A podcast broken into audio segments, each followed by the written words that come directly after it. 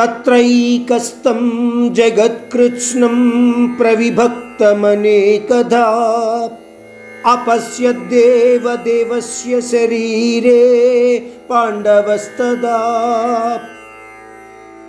సంజయుడు ధృతరాష్ట్రుడికి ఆ విశ్వరూపము యొక్క వివరణను ఈ విధంగా తెలియచేస్తున్నాడు. అంటున్నాడు మొదటిగా మధురమైన విశ్వరూపాన్ని చూసిన పాండుకుమారుడైన అర్జునుడిలో పొంగిపొరలిన ఆనందము మరియు ఆశ్చర్యము కనబడ్డాయి. అనేక రూపాలతో అంతులేని కార్యకలాపాలతో కళ్ళను మిరుమిట్లు కొలిపించే ప్రకాశంతో నిండి ఉన్న పరమాత్ముని విశ్వరూపాన్ని ఏ పక్క నుంచి చూడాలి వేటిని చూడాలి అన్న తికమక స్థితిలో ఉండిపోయాడు అర్జునుడు. కానీ ఇప్పుడు నెమ్మదిగా పరమాత్ముడు ప్రసాదించిన దివ్య దృష్టి లేదా మనోనేత్రం ద్వారా అన్నింటినీ సవ్యంగా చూడగలుగుతున్నాడు.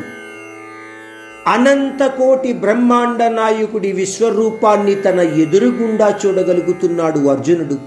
అనేక బ్రహ్మాండాలకు నాయకుడి అయిన ఆ పరమాత్ముని విశ్వరూపంలో ఎంతో విశాలమైనది అనుకున్న ఈ బ్రహ్మాండము అంటే భూమి ఆకాశము అనేకమైన లోకాలు సముద్రాలు జంతువులు చెట్లు పుట్టలు కొండలు మరియు మానవులు. ఆ బ్రహ్మాండ నాయకుని సృష్టిలో ఒక చిన్న భాగంగా గుర్తించగలిగాడు అర్జునుడు.